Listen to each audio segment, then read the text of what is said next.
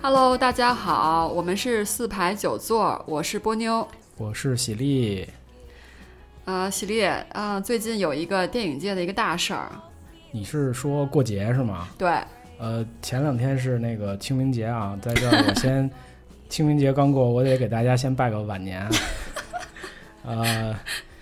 四月份啊，四月份还有一节，就是跟电影有关的，对一个节日啊，北京国际电影节。哎，啊，从呃二零一一年开始啊，每年的四月份儿在北京有这么一个大型的这个跟电影有关的活动。对嗯，今年应该是第第六六届了届啊嗯对，今年第六届对了。，嗯，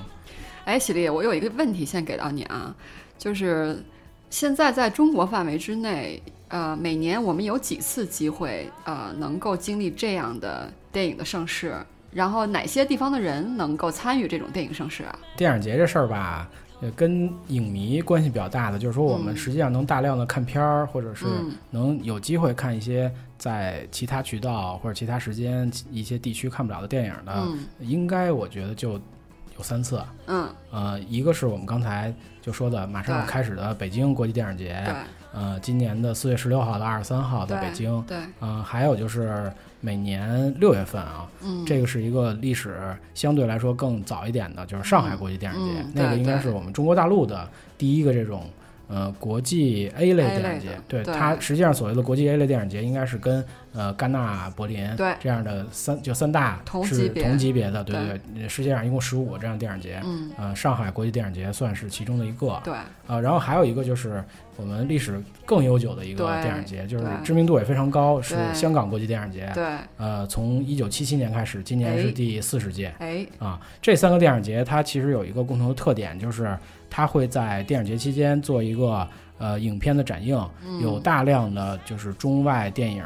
呃，集中会在呃一到两周到三周的这种时间里面，嗯嗯在呃当地去集中的放映。那对么是一个影迷的一个饕餮盛宴。对，没错，啊影迷的节日，对，如果你嗯喜欢这些电影的话，那我觉得你就是可以集中在这一段时间里边儿，能观看到很多非常不错的作品。没错。嗯刚才你也提到了哈，因为咱们这个呃大陆这边就是每年这进口片其实有配额的，所以其实很多很多影片，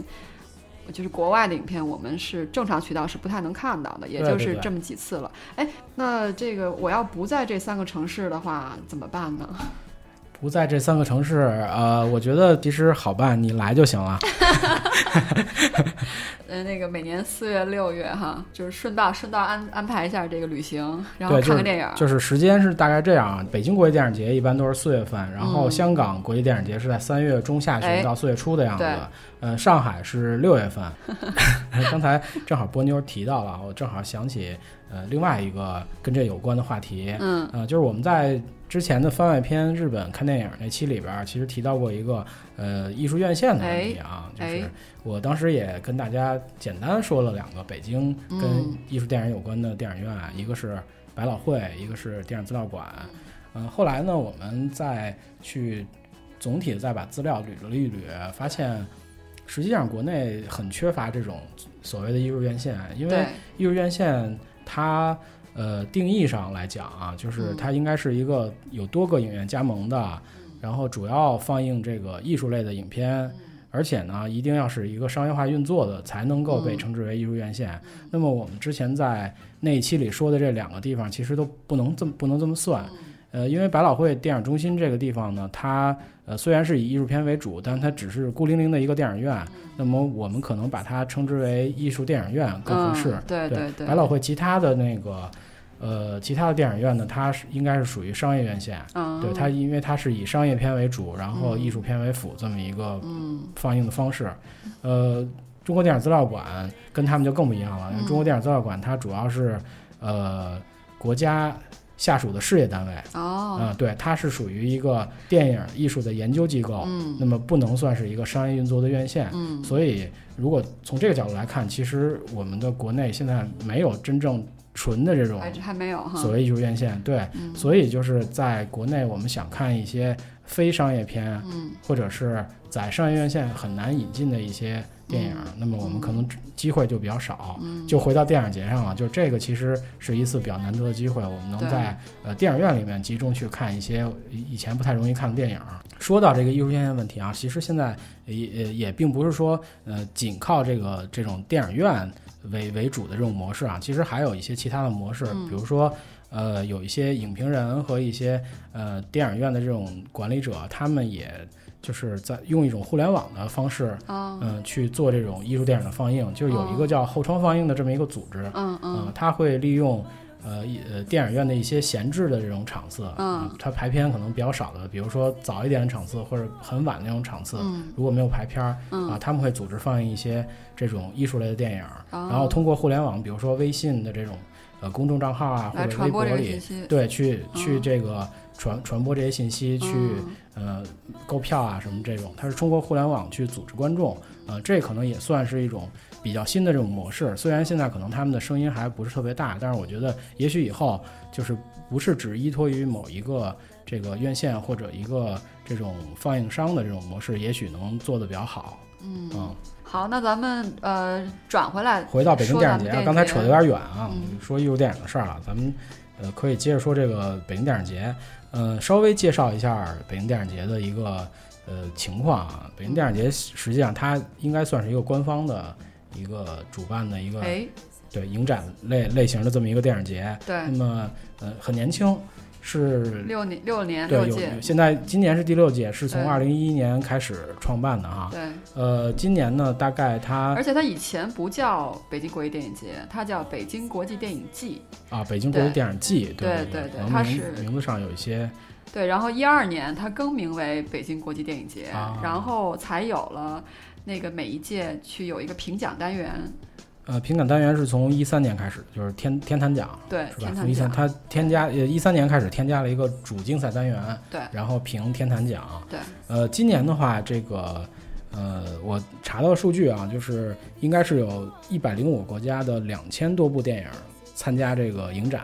报名参加影展。哦，呃，然后咱们在北京的话，应该是一共有二十五个影院，嗯，然后还有五个高校，应该有嗯五百部左右对的中外的影片对，在放映，应该从四月八号到十五号就开始提前点映了，因为它是嗯这个电影节开幕十六号嘛，但是它哎其实提前了大概一周到两周，对对，啊其实有一些影片已经开始放了，对对对，嗯应该所以这个展映应该一直持续四周吧，差不多。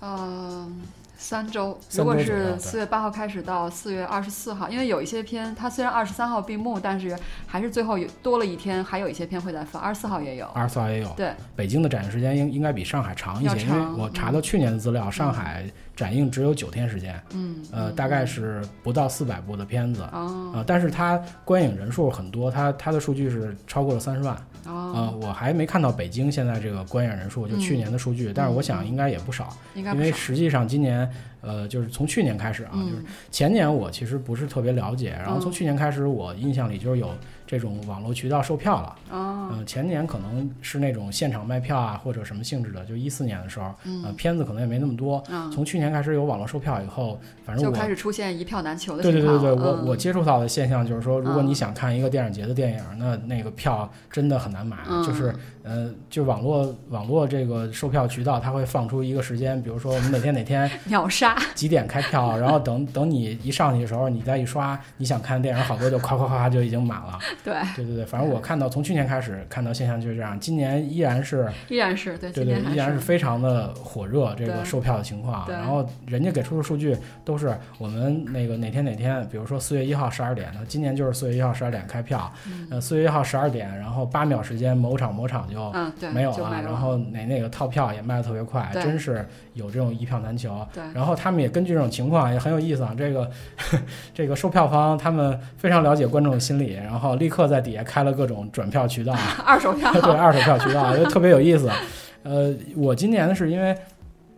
就是所有的那个电影时间都不合适，所以我我一场都不看，我预定是一场都不看。去年我是看了几场的，呃，那个波妞今年会看，所以我我特别想听听她抢票体会。嗯，没错儿，嗯、呃，那秒杀确实真的是秒杀啊、呃当然不是所有片秒杀，因为有还是有一些片大家不熟悉，非常冷门的对电影啊非常冷门的，对或者是国内完全你都没有宣传过，也不知道的，就嗯即使作为电影爱好者，你也可能不太清楚的那种片。嗯同时没有大导演，然后也不是大明星演的一些片，它就会容易出现。其实还会到后边会有会有余票出现，但是确实很多片就瞬间被秒杀。对对嗯，对基本我上今年就是有一些特别热门的电影啊，比如说那个《星战》啊这种，就是末代皇帝对这种，呃，乱这种对我四觉 K 得修复版啊，对对对，呃就那个电影真的是一票难求。还有就是杜琪峰，就是银河映像二银河十周映年像嗯纪念单元的那电影啊，对简直我觉得就知名度很高，所以一下就没有了。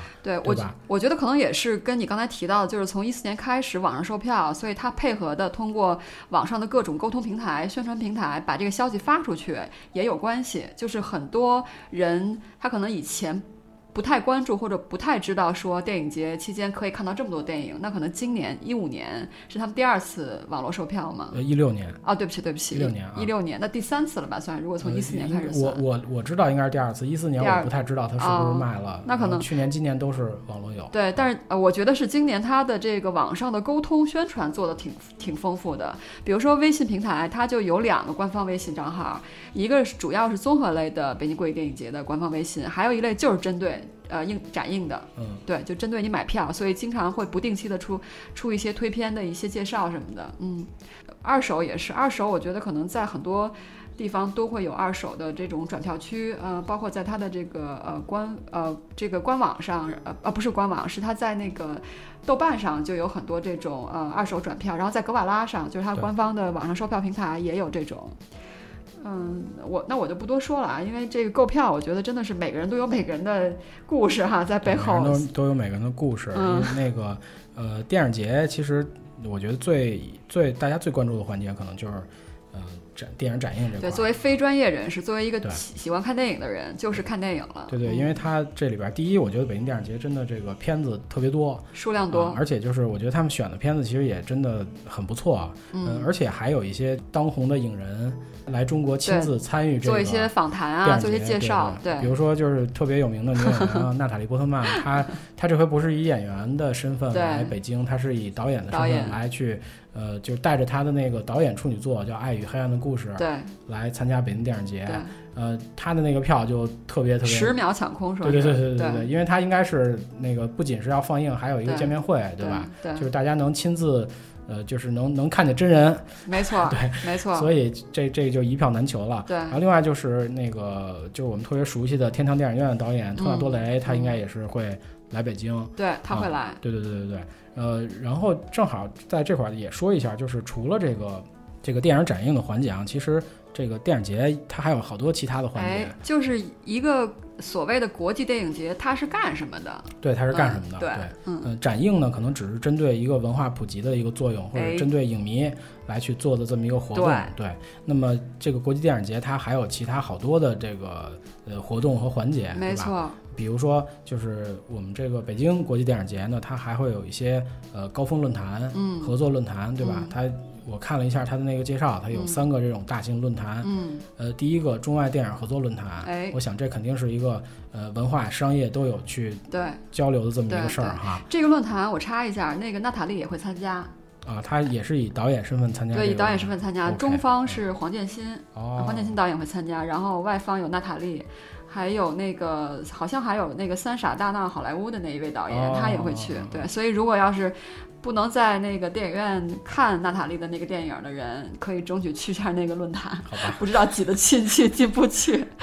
呃，还有其他两个论坛啊，还有一个呃中国电影衍生产业高峰论坛，啊、哎，还有一个探寻电影之美高峰论坛。啊、对，我想说一下，就是衍生产业这块儿，嗯我觉得衍生产业这个这个事儿，真是在国内外这两年都是非常非常火热和非常非常就是就嗯，整个的这个呃投资也好，或者它的嗯整个的这个收入就是收益也好，都非常嗯高的这么一个嗯产业。嗯嗯，如如果对比呃中国和好莱坞的话，我觉得就是好莱坞的电影衍生产业链已经做得相当的成熟和丰富了。对对对，和多元，然后。呃，但是对于我觉得特别是大陆吧，应该是、呃中国大陆的电影衍生产业还处于一个起步非常阶初段级和起步的对阶起步段，阶所以我段觉得这块儿还真的是有一块儿特别大的市场，因对为中国电影现在就是慢慢的。票房也好，其他的这个影响力也好，在没世界上错越来越大了，甚至对我觉得就即将超过整个北美的市场啊、应该我觉得非常快啊，就嗯就就给点时间吧，给点时哎间就不超我越觉了。得，我觉得就是这几年的事儿这几年。对，因为嗯因为北美无非就是六百亿左右的那个，嗯我觉得中国电影很快，嗯，所以就是电影周边衍生这地方这个市场是亟待开发的，没错对，所以它一定要组织这么一个论坛，对因为实际上你拿这个周边周边衍生产业这块儿。他们的这些老大的话来讲，嗯就是说你们这个拍电影的这些人拍的这些片子，就是给我们做一个超长广告片儿哎，你们赚钱就是赚那一两次，我们是永远赚钱。没错，所以这个市场是无比巨大的，对没吧错。为什么我说这个话？就是波妞有一次她跟我说了一个事儿，我其实印象特别深，看那个呃就是她看《疯狂动物城》呃走托比啊，对对对时候，她说她特别想买一个里边那里的一绒个毛兔子 绒毛兔子周边。对，波妞其实好像她平常是不太关注玩具或者什么这些东西的，对吧？作为一个并不特别关注这些的人，她也会对这个一个周边衍生品感兴有趣。啊需求了，就我嗯就立刻意识到，我说这个这个东西市场现在市真场的非常大比以前对比以前要扩大了很多。对因为以前可能只是一些电影发烧友或者极端的这种粉丝，啊对吧？比如说日系动漫什么的，它有哎好多所谓的手手办，办对这些东西，他才会去收集。嗯对那么现在这个东西，我觉得通过一些电影的这种题材的推广，对，就影响力的扩大，那慢慢已经已经普及到普通人的身上了，就是哎大家可能对这个东西都有了一些兴趣。没错哎，，我觉得这是一个特别有意思的现象，对，跟以前就是五年前、十年前完全不一样。没错，呃，除了这些论坛以外啊，这个北京国际电影节它还有这个电影市场的环节，呃，这个其实也是呃国际上其他的电影节应该都是一个重头的环节，是一个必须配置的一个环节，而对对且对对于对对对于一个呃电影，如果要把它做成一个产业化的一个或者一个工业化的东西的话，这个环节应该是重中之重。没错，没嗯错，没错。所以呢，在这里边，它应该会有版权交易，嗯，对吧？呃，还有就是北京国际电影节，它特别宣传的一个创投的环节。没错，啊，它是开发一些呃新的题材的剧本啊，或者说它帮一些呃有好的内容或者会有能力的这种年轻导演寻找牵线搭桥，投资，牵线搭桥哈。对，呃，比如现在正在上映的一个呃洪金宝导演的片子叫《我的特工爷爷》，嗯，那么这个片子实际上就是通过北京国际电影节二零一三年的这个创投对项目，对，呃脱颖而出的这么一个对项目。那经过了几年的孵化对，在今年的四月份终于上映啊哎，这是一个特别好的，就是就是也是官方一直在宣传的一个例子。嗯，我想他们今年应该这块儿应该有一些比较大的动作，啊剩下的它还会有一些就是面向普通观众的活动，除了哎展映以除了外展映以外，啊对，比如说有一个嘉年华是吧？嗯那对是在在怀柔，在怀柔怀柔雁西湖景区，啊然就是后是一个主题活动对吧？呃，我觉得我的个人感觉有点类似于就是咱们去游乐园，啊，哎，但这次它是以一个以电影电影为主主题题的一一个活动对，所以对对它对会它的场地是设在那个叫杨宋影视城， ，OK，哎，等于是它把。呃，游乐园放在了一个拍电影的地方，然后让大哦家去、去那些地方，然后参加一些互动的活动啊，然后体会这种电影的乐趣。呃，还有就是电影音乐会，没错，有两场电影音乐有会两，场电影音乐会啊哎，，嗯基本上我们就把北京国际电影节目前的一些主要的一些环节哈，对咱们在这儿稍微聊了一下。那没波错嗯妞，你这回我特别想知道你这回都、都看都准备看哪些片儿，然后还有就是有没有什么自己的呃特别喜欢的东西在里边能说一说吗？啊、好吧，我我确实有一些比较好奇的片哈，嗯，第一个就是刚刚你反复提到的娜塔莉那一部，呃，就是真正意义上的呃导演导演处女作作品，啊对对对，但是没抢上票，而且后来我在二手区找到的有人在卖高呃加价票了，啊、嗯、但是因为跟我的时间冲突，所以我没法去看，对，那部那部太热门了，我觉得那部就是大嗯家，我觉得好多人都是首选要看那部电影。我觉得还是因为导演，因为大家喜欢娜塔莉，对对对，嗯，对她这个人很好奇，对对对对因为就是著名的才女啊，毕业于哈佛大学的心理学，嗯，心理学学士，然后又是一个犹太人，然后又是个大明星，对，然后就是智。爱据说 IQ 很高的这么一位，呃，所以这个，然后又会说多国语言这么一个牛人，然后想看看他拍的片儿什么样，而且他本人又亲自过来，所以就更难得，我觉得。嗯、就是他，关键是他在这个就是本身在电影界的发展是一个很有意思的一个线路，因为、哎，因为一说她，我就想起另一个女性啊，杰西卡·阿尔巴，呃啊就是她 其实特有意思，因为我为嗯，什么说她怎呢？么想起就是他来了？对对嗯，就是就说到其他的事业的问题嘛，因为、啊因为咱们大家可能了解杰西卡·阿尔巴都是演员、嗯演员的身份哈，嗯就跟咱们看娜塔莉·波特曼之前的形象一样，嗯她是以、嗯以演为主。嗯然后我居然在一个呃科技公司的一个论坛上。嗯看到了那个杰杰西西卡·卡阿尔巴阿尔巴哦的照片儿，然后她要在那个论坛上去做一些什么什么东西，发现啊，其实人家原来也在多元发展，哎啊多元发展，对，就是做一些科技方面的投资，哦也去做一些科技的产品，啊哦，这个很有意思。就是这哦这些这些演员，其实他除了他自己的演艺事业以外，好多人还都有其他的一些事业哦。当然，我觉得娜塔莉波特曼她就很纯，她就是走这个演艺和呃导演的这个路线，她嗯始终还是一个以一个艺术家的身份出现在大家的面前。呃，除了这一部的话，有一部国产片，其实我还挺就是挺好奇啊的，呃，因为我确实，呃，不太事先不太知道这部片，呃，它的名字叫做《呼吸正常》。那么是什么让我对它充满好奇？就是它也是瞬间这个票就被抢光了。啊就是被秒杀是吧？嗯对对对，呃，所以然后后来我查了一下，它豆瓣上的评分还挺高，对，所以我就蛮好奇的，我就在联想到它会不会又是一个，当然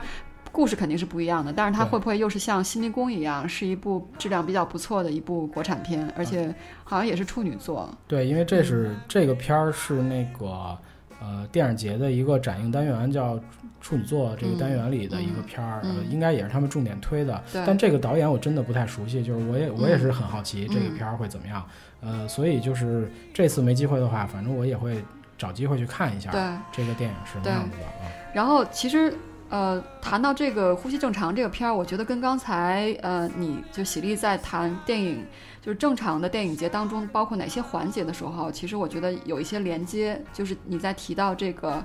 呃，就是所谓招商会，也就是所谓这个。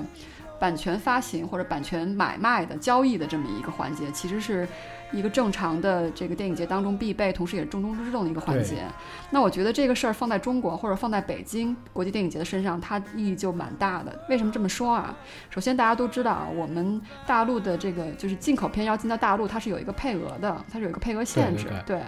所以其实如果是在呃这个北京国际电影节的这个招商会这个版权交易交易市场上，我想理论上啊，肯定是这个大陆院线或者大陆发行商买的少，因为你本身已经有一个配额放在那边了，对。然后那理论上应该是我们卖的多，当然作为主办方，我们也希望多卖、多挣钱、多把我们中国的东西散发到这个世界市场上去。对，那所以我想，可能对于嗯、北京、上海，包括香港这三个在就是。呃，坚守大陆的这三个国际电影面向国际市场的国际电影节来说的话，他们的很主要的任务是推介国产片，也就是把国产片放在这个时间段，放在这个版权交易市场上，让他们多走向世界。呃，因为这是我们的地盘，我们是东道东道国，所以办起这种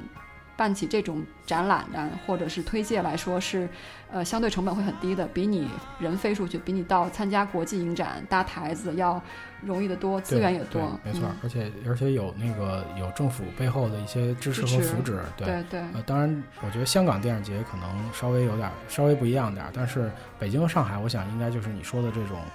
主要是这种样子或者目嗯的，的。希希望也是对，的嗯呃，我插一句啊，就哎是、呃稍微查了一下呼吸正常的资料，呃，它的这个呃电影主要讲的是个什么样的故事啊？它是一个广尽量别嗯州别太多剧透啊。呃，没没没有什么剧透，我主要是大概说一下，就是稍微让大家了解一下，嗯没有什么剧透。嗯呃，它主要说的就是，呃，应该是一部现实主义题材，现代都市哎群像电影，哎现实主义题材，哎，然后以这个广州这个城市为舞台，嗯然后选取了一些呃在社会上打拼的普通年轻人的故事、嗯啊，嗯就是这样、嗯这么一部电影，嗯呃，应该拍了大概是就是讲了可能是有一有跨度一年左右的吧。这么一个这么一个故事，这没有剧 透啊，没有剧透。对他他的介绍是四个青年，一座城市，呃，爱与理想，轻松的茫然，四季轮换，他们从生活走进了电影，又从电影回到生活，在电影中扮演自己，又因电影而改变。嗯这个题材我觉得特别好。我记得我们在有一期节目当中，你谈到说，现在电影观众的平均年龄，就是大陆市场电影观众的平均年龄是二十一点五岁哈。那你拍一个故事是讲年轻人的故事的话，我觉得这个首先就很贴近贴近受众哈。嗯，OK 啊、那再往下啊，有两个动画片。呃，这为什么就是好奇这两个动画片？但是可惜我我也看不了， 我现在提的都是我看不了的，好吧，然后又很好奇的好。吧，呃，为什么好奇呢？是因为他们在法国安息动画影展上获奖。嗯呃，法这个安息动画影展其实呃有点类似于，我觉得，嗯，雨果和星云的感觉，就是它是在动画界的对，它是一个,、呃一个非常高的一一个动画界的非常著名奖项，然后而对且是以这种呃艺术类的哎那个动画影片对为主的这么对一个奖项。对我觉得就是呃，最近这，呃，你说近十年也好，近二十年也好，我觉得大陆的普遍的观众，我们其实都是看着好莱坞的动画片儿，就是大嗯部分时间是看着好、呃，大陆的观众是这个样子啊，就是我我这个地儿我必须要说一下，因为我特别喜欢动画。呃， 大陆观众是这样，就是所我们所谓的文艺青年都是被盗版养大的，呃，这个无可否认，真的这是个避免真不真了，是这没样法对避免。我们我们能在院线里看见的，应该都是呃欧美的动画片吧，主要是以好莱坞的为主对啊。然后实际上，但实际上大陆的这些就是这这些观众啊，那么呃，我觉得就是欧美和日本的都比较多，嗯。都比较多。只不过我们在院线里看见能看见的日本动画片比较少，嗯，很少，呃我觉得就是很今少。今年可能还行，今年像呃火影忍者什么的，柯嗯南，嗯，然后去年的那个那哆啦 A 个梦，三百米，嗯，对对对对，，那个都是算是引进了。那就是中国其实好多年都没有引进对很多的这样的动画片儿。对对，所以这这个机会其实挺难得的，因为我个人的观影感受就是，嗯、当然好莱坞的动画片就是水准很高，然后好优质作品也很多，而且它的世界观、它的价值观，嗯、其实蛮高的。但是，嗯，跟欧洲的动画片儿风格完全不一样，我觉得，对嗯。特别是一些获了大奖的欧洲片，我觉得，呃，看一看，看一看人的那个世界观，看看世界的视角，同时他们的画风都非常独特，嗯，好莱坞的动画片儿，我还是认为它其实相对来说比较简 单。呃，不管是故事还是它就是要表达的主题都比嗯较简单，呃，不是说它不好，简单的不一定就不好。就是我们可以看见一个现象啊，就是嗯在 IMDB 上面，你能你去看一看宫崎骏的动画片的排名，一定是那个《千与千寻》是第一的，嗯啊，然后普遍认为他最好的作品《幽灵公主》会排到第二，为什么？因为第一个，呃，IMDB 投票的观众的主要群体是美国白人男性，嗯嗯嗯，他们这帮人看不看了不复懂啊杂的东西。 对，你说你说太对了，因为《幽灵公主》太复杂，《千与千寻》是一个典型的，就是就是欧美呃美国人特别容易看懂嗯的简单的故事，而且是就是政治特别正确，就是 这么一个东西， 所以就是他们会把这个东这个分儿打得很高嗯对，但是。就是日本的那些动画片儿有好多，其实它的主题很复杂，嗯，啊、主题很复杂。欧洲的所我觉得也是，以对就是欧洲也一样，看着挺深刻、挺挺痛苦的、挺沉嗯重的。对有的欧时洲候欧洲的动画片儿，一个是它主题主题有的时候是很复杂或者很晦涩的，啊另外一嗯个它的表现手法是非常多元的，哎，甚至有一些是非常先锋的这种嗯表现手法，就包括日本的那些动画片大导演。他们也都好多人会去参考欧洲的动画片儿，哦甚至他们也会透露说我喜欢喜欢什么样的啊导哦演，那、嗯那个导演可能是欧洲的，对吧？特别是捷克的，嗯，俄罗斯的嗯有些非常非常棒的这个动画导演，只不过他们在国际上的那个圈外的知名度不一定很高嗯，啊。好嘞。然后再往下的话，就是小小津安二郎的作品，这次他放了三部《晚秋麦》啊，《晚春麦秋》和《东京物语》。对对对，嗯，呃，我觉得对于这个，嗯，就是电影，就是这个骨灰电影爱好者啊，或者资深电影爱好者以及文艺青年来说，它不是一个陌生的名字。那我个人就是很很很很有兴趣去看的原因呢，不是因为小晶本身，我不太好意思啊， 伪文艺青年， 自我批评一下。呃，是这样，是因为我看了一一个电影，然后因这个电影，后来又看了他的原著小说，然后所以我对于这次能够在呃，特别是在这个中国电影资料馆这样好的设施里边去看小静的作品，有一些期许。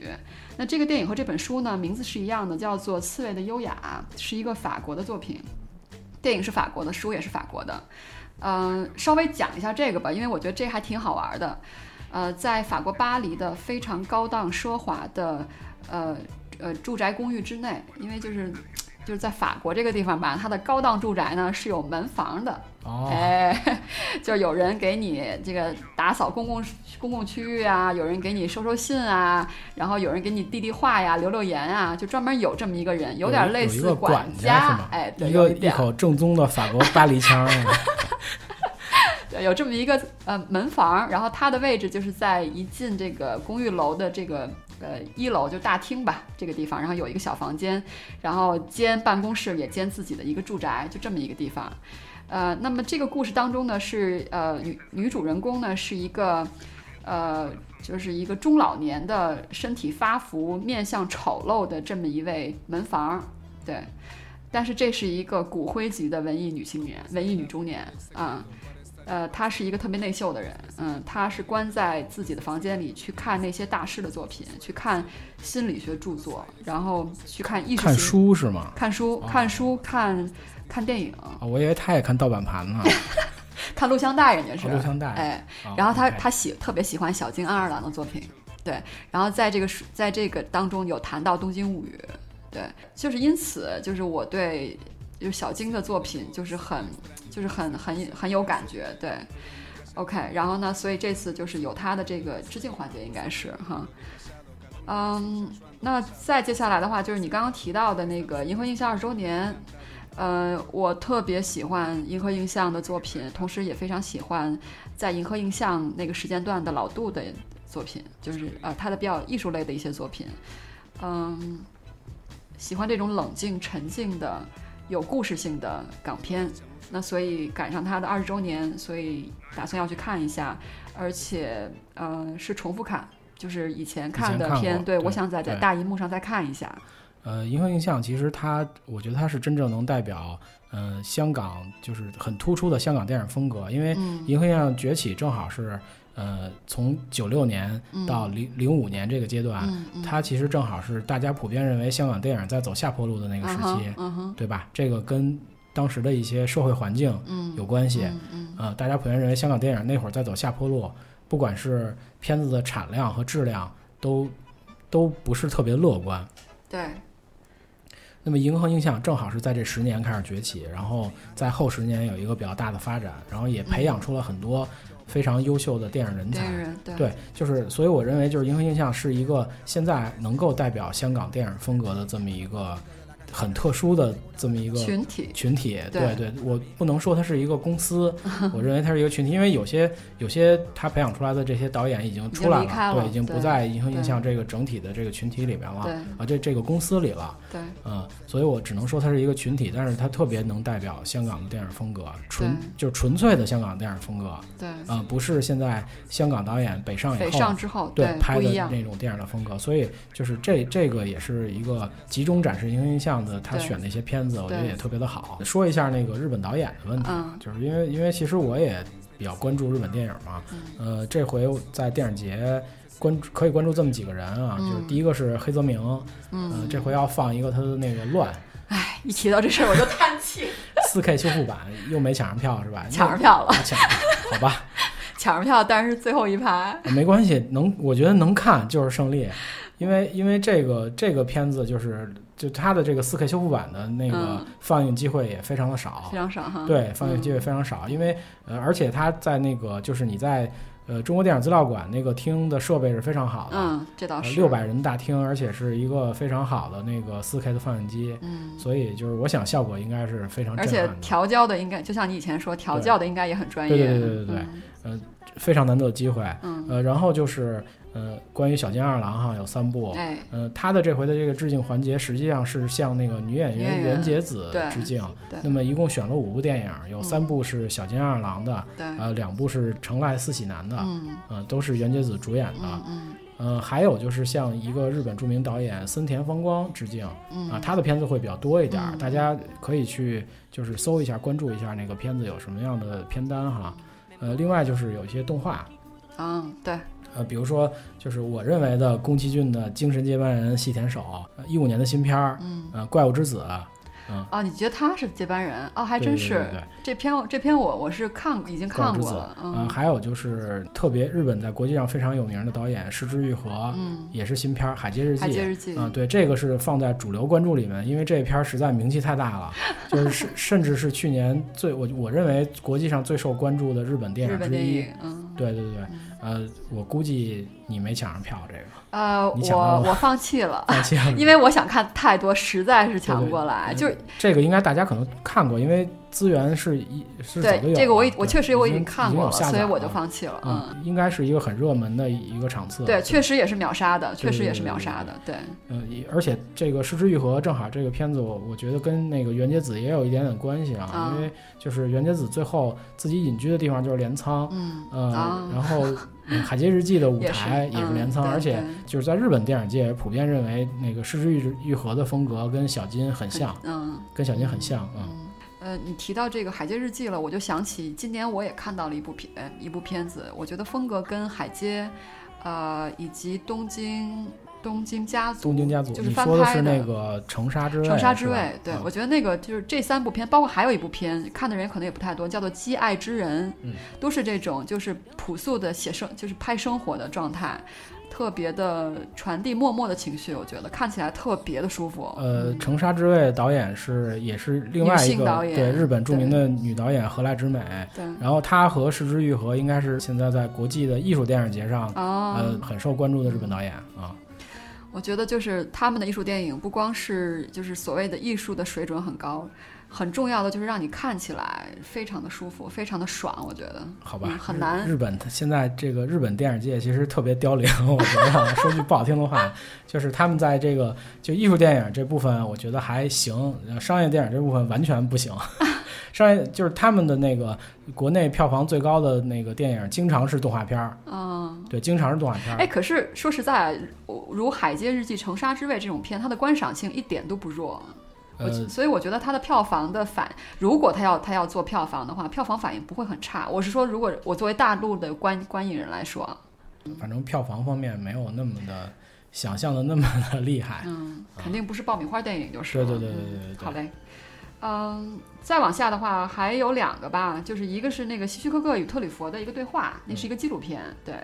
呃，我是比较好奇这个地方，然后看看。如果有机会能看看到底这俩人都说啥， 当然那个特吕弗出了一本书啊，那个然后所以可能有的人能看过那个书，他可能事先都知道了。然后还有一个就是叫做《女王召见》，呃，是一个舞英国的舞台剧，呃，是海伦·米伦演的，因为她不是演过女他王呃吗？他在那里边还是演女王，海演是吧女嗯王，对，海演女王。然后那个这个片儿为什么我想看呢？主要是因为这个故事有意思，它是让这个海伦·米伦呢在里面演女王，然后展示女王的待机时间。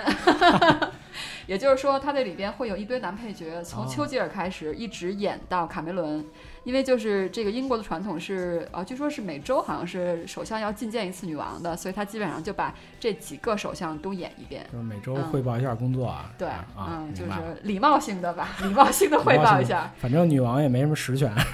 对，女王就微笑点头。 OK，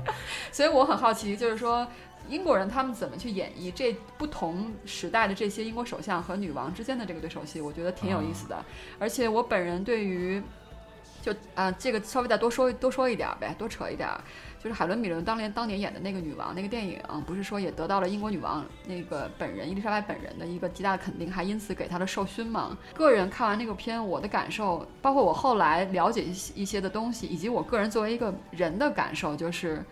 呃，英国女王本人是一个经历战火、经历过无数人生变化和国土家园变化的这么一个人，所以她看尽了世间的沧海桑田，也也也看尽了世人世间的各种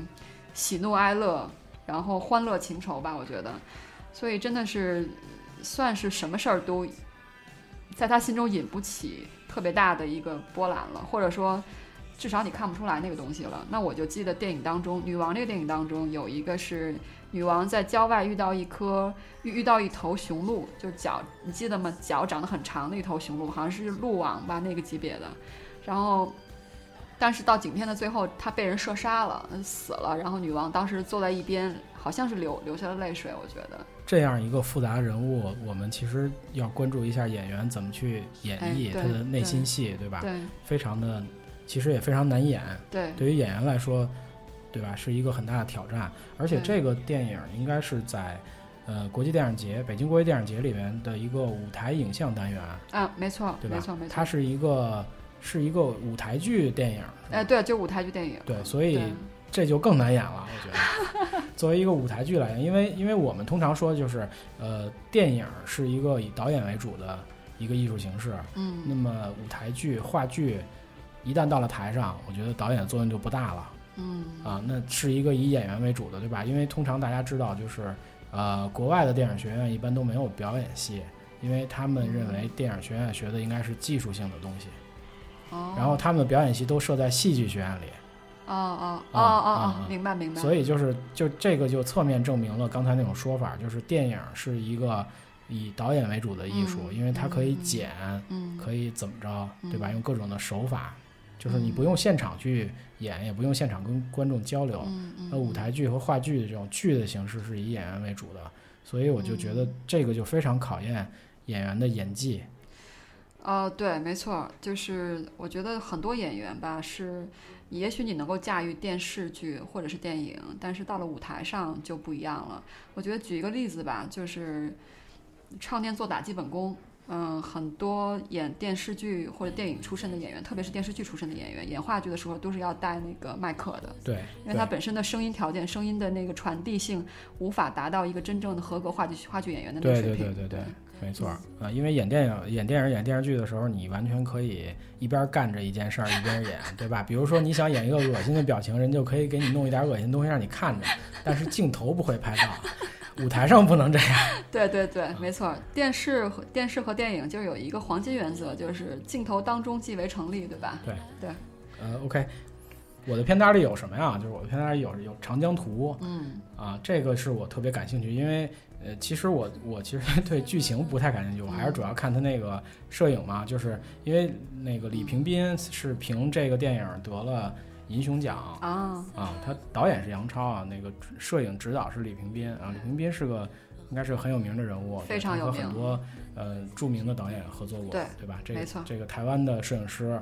呃，和侯孝开始贤是跟啊侯孝贤他们一块儿，嗯对侯孝贤、杨德昌，呃，王家卫，嗯，对，后来是和很多著名的大陆导演合对作，，啊就包括像姜文嗯对这样的大陆的著名导演合作过，对所以就是我特别想看看他这个《长江图》是一个什么样的画面，什么样的嗯对图景啊，这个是我想看这个。嗯然后就是，呃，刚才提到了一些日本的，呃，日本电影人。嗯对我在这里面其实关注了一些日本电影人的电影啊，嗯比如说黑泽明的，嗯然后小金的，嗯呃，森田光芳、嗯石之予和细田守、城濑四喜男，嗯这其实刚才已经提到了。嗯嗯，另外就是也是刚才提到过的《银河映像》二周年的电影，就是我其他电影我其实都不太想看啊，它嗯那几部我这里面有两部我特别想看的，一个是那个 PTU。嗯 PTU 机动部队，对，因为对这个是我觉得是老杜拍的时间比较长的一个电影，这是我、哦我的一个看点。哦嗯、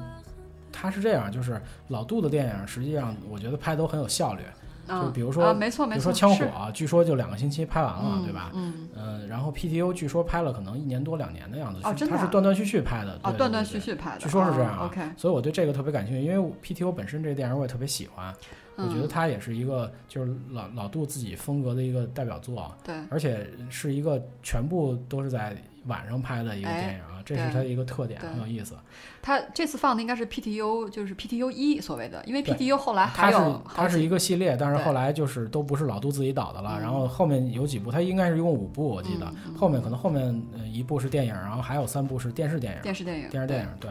对呃，还有一个是《柔道龙虎榜》嗯这个电影应该大家基本都看过，就嗯喜欢老杜的人应该都看过，对呃，所以呢，就是这个，这个就是我也是我比较感兴趣，嗯我虽然看过，但是我依然特别啊对，想再看，想去再看一遍，在对大银幕上再去体会一下对那个感觉哈对。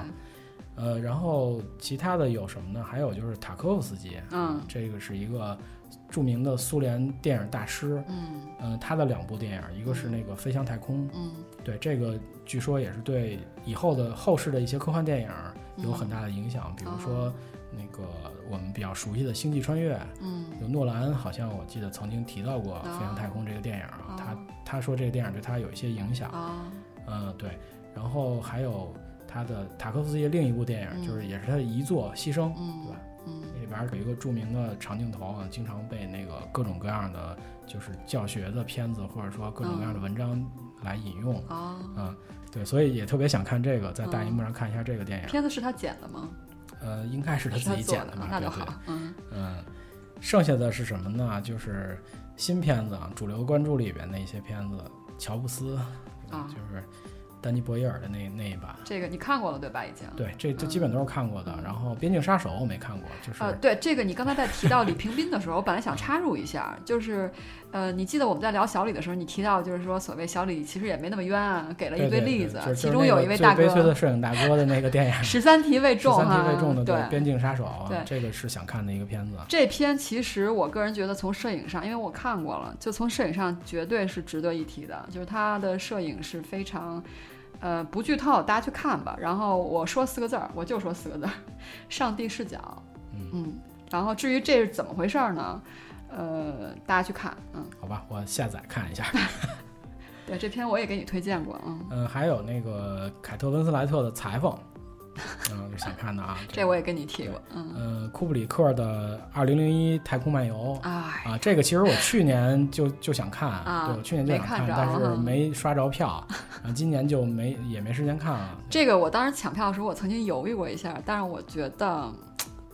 嗯，我我后来后来选择放弃了，嗯，选择其他的机会了，嗯，嗯这个电影就是你在电影院里看很容易睡着啊， 我先提醒一下，很容易睡着。可能我出于这个顾虑吧，对先先熬过那多少分钟，然后就可能稍微好一点儿， 嗯，会吗？会会因为会。它整体节奏都是那样，我觉得，呃，剩下的可能就呃就没就没什么了。对我基本上关注的就是这就是这些一小部分，因为这回这回其实有五百部电影啊，就是它没错，呃，电影节一共分了，我数了一下，二十个单元嗯来去展映这些电影，啊嗯，其实就是分的非常的多，我就不一一的念了，因为这二十个单元说起来就你能练两期，对对，因为你不介绍吧也不合适，一念那名字又特枯燥，就这块儿，我觉得大家就可以去，呃一个是电影节的官方网站，它上面嗯有一些那个电影的详细的介绍，另外一个可以关注一下。呃，北京国际电影节的微博和它的微信公微众信号，对，对那里面它会给你提供一个呃观影手册的下载啊、对，那观影手册里面有对这二十个展映单元，还有这个单元里边的所有的电影的一个非常详尽的介绍和资料。对，好，喜力，那现在你你这边好奇的片你也都介绍了哈。那，呃，这个一般啊，这个电影节它都会有一个开幕式，有一个闭幕式。那闭幕式一般都是这种所谓颁奖颁奖典颁礼奖哈。对啊那咱们这次北京国际电影节有什么颁奖典礼呢？呃，北京的国际电影节，咱们在开头介绍过，它在二零一三年的时候设过一个奖项，叫天坛奖，哎，啊，就是每年它都会有一个天坛奖的这么一个评奖，嗯呃，就是参展的这些片子由它是这样啊，它那个呃是一个评委会制的一个评奖机制，嗯哼，呃，是由这些国际知名的导演、演员或者编剧啊七个人哦，组成一个评委会，然后哦其中一个人是评委会主席，嗯呃，就是他的标准是一个国际知名的导演、大师级的人物哦，啊来担任评委主席。这个评委会的是美国人评委，选都公布了吗？现在呃，现在已经公布了。啊，呃，评委会这个第六届国际电影节天坛奖的评委会主席是呃布莱特拉特纳，是《哦荒野猎人》的制片人。啊啊，然后评委六个评委啊，包括谁呢？呃，香港的陈德森，然后嗯德国导演弗洛里安·亨克尔·冯·多纳斯马，好长这名字。呃，我我这么念，大家可能听听不出来是谁啊？是那个我们都看过的一个比较有名的片子《窃听风暴》的导演，哦那是那届的奥斯卡最佳外语片。嗯呃，罗马尼亚的一个导演，就是另一个评委啊，罗马尼亚的嗯导演、导演，呃，科内留·波兰波语，这个导演我不太熟悉啊、嗯还有就是日本的导演龙田洋二郎，嗯他的知啊名作品是《入殓师》，啊，也是奥斯卡最佳嗯。外语片啊。看来这个评委会比较的文艺范儿啊，我听着对啊。对对，然后嗯继继续啊，就是嗯再有一个评委是波黑的导演丹尼斯塔诺维奇，嗯，就是《无主之地》的那个导演，嗯，呃，然后中国演员 许晴，哦，啊这个组合很有很有趣 啊。演员组合唯很一有的一个趣演员是许晴， 对有七个人组成这个评委会，好吧，呃，对他应该是将在在这个电影节的闭幕上，然后颁嗯这个天坛奖。嗯嗯这回应该是他们应该选了，呃，从应该是五百多部的这个报名参展的影片里选了十五部入围，嗯哦，然后从这十五部里应该评出一共有十个奖项。 OK 对，具体的奖项大家可以去网站上查一下，嗯在这儿嗯就嗯不具体说了。啊哦。喜力刚才在问我，就是哪些感兴趣的时候，我有一类我没提，就是那个这一次致敬单元有一个黄建新的作品系列，大概一共是五部片，我记得还是六部片，数量蛮大的。我个人想说的是说，嗯，因为其实我们之前有一期节目时候，喜力也谈到过，现在呃观影呃就是呃大陆电影观众平均年龄二十一点五岁，这是数据统计出来的。我想这些朋友呢，可能因为时间的原因，同时因为传播介质的原因和传播渠道的原因，导致八九十年代的大就是国产片，大陆的国产电影其实呃没什么机会能够看到。对他们对就是我们的一些呃相对来说比较老的导演不太熟悉。哎，没错，可能很熟悉是口碑比较比较比较所谓知名誉满全球的那个第五类导演哈，张艺谋、陈凯歌这几位。对对，第五代。但是其实有一个五代半，呃，或者说五代呃没有没有被特别炒的那些对，有一大批的这种导演，但是他们。出品了一个是数量非常多，同时呢，呃，这个艺术水准很高。第三个观赏性很好，观啊，赏就性这不种错，因片，为呃，实际上我觉得现在呃，大陆的现在的电影啊，就是它其实缺乏一类现实主义题材没的错，作品。啊没错那。么这些导演在八九十年代，他恰恰拍的哎，都是全属于部都是这类嗯的现实主义题材的作品对啊，所以就是这个也是我们很关注的一个。啊没，错，对他这回要去致敬的话，我觉得也是一个难得的机会。啊对我们非常关注这这些片子啊。哎，那么作为普通观众来说，呃，我个人的观影体会真的是这些片子的这个可看度很高，就是它的商业价值一点儿都，如果是放在今天来说的话，然后我们用呃充足的营销手段去宣传的话，它的票房不会很低，因为它的故事太有意思了，而且演员也演得好。对，所以这个我们应该找机会去对，深入找地机说会一我说我们啊会说一说，然后同时，呃，也希望听到就是听友们，如果有机会的话，别放弃去看看这个电影，因为，呃，就在我两天前看的时候，这些电影还有票，也就是说这些电影，好吧，好吧，呃，其实看的人不太多。嗯、好吧，那有有机会吧，一定去这几个网票平台啊，就是因为他这回合作的是。呃，格瓦拉和嗯对微票儿，嗯，微票儿就是微信里边的对那个第三方平台，对然后可以去网票平台，还有就是豆瓣儿看一看有没有，如果你感兴二趣，手区看一是看吗二手区，对对 对对对因为实在是一票难求，因为嗯，你在微博上我也看到好多那个影评人什么的，就是在嗯说这个话题啊，就是说嗯其实我们对这个艺术类影片还是有有观影需求，嗯呃，每场其实都都都是爆满爆满，大部分都是大部满分了，满了，对。嗯，那么就是还是希望我们，嗯、能有更多的机会，对吧？不管是在什么时间，都能有更多机会去看这些嗯艺术类的电影，对而不是只集中在这几个电影节对。这是我对特别大的一个愿望。对对，然后那个呃，就是除了北京、上海、香港这三地的其他的这个呃这个听友们，那个其实现在网上已经有了很多片的资源了。这次展映的片子，北京以北京为例的话，展映的片子其中至少有二十部，我现在都已经看过了。啊，对，嗯这个是、我觉得就是大家可以去，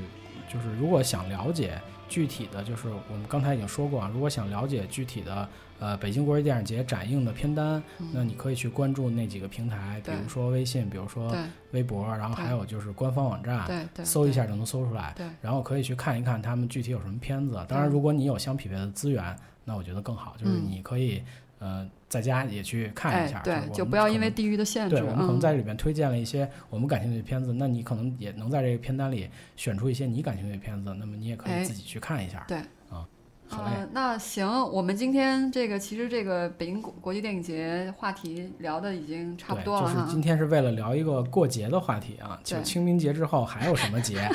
啊？有一个北京国际电影节对，啊，嗯，那么其实就是呃，因为电影节这个盛世嘛，导致很多片上映，然后呃，同时有一些这个旧话重提，有一些纪念啊，所以呃，从这一期开始，后边的话我们可能也会呃找时机，然后通过一些角度扩拓展一些这个呃副标题的话题。对对对对嗯对，就是就是因为波妞会去现场观影，所以我觉得那个观影的感受可以有机会给大家分享一下。好，行，那我们这期就 OK，那我到们这儿。这期话题就说到这儿，嗯，下次再见。下次再见，嗯拜拜拜 I just can't get you out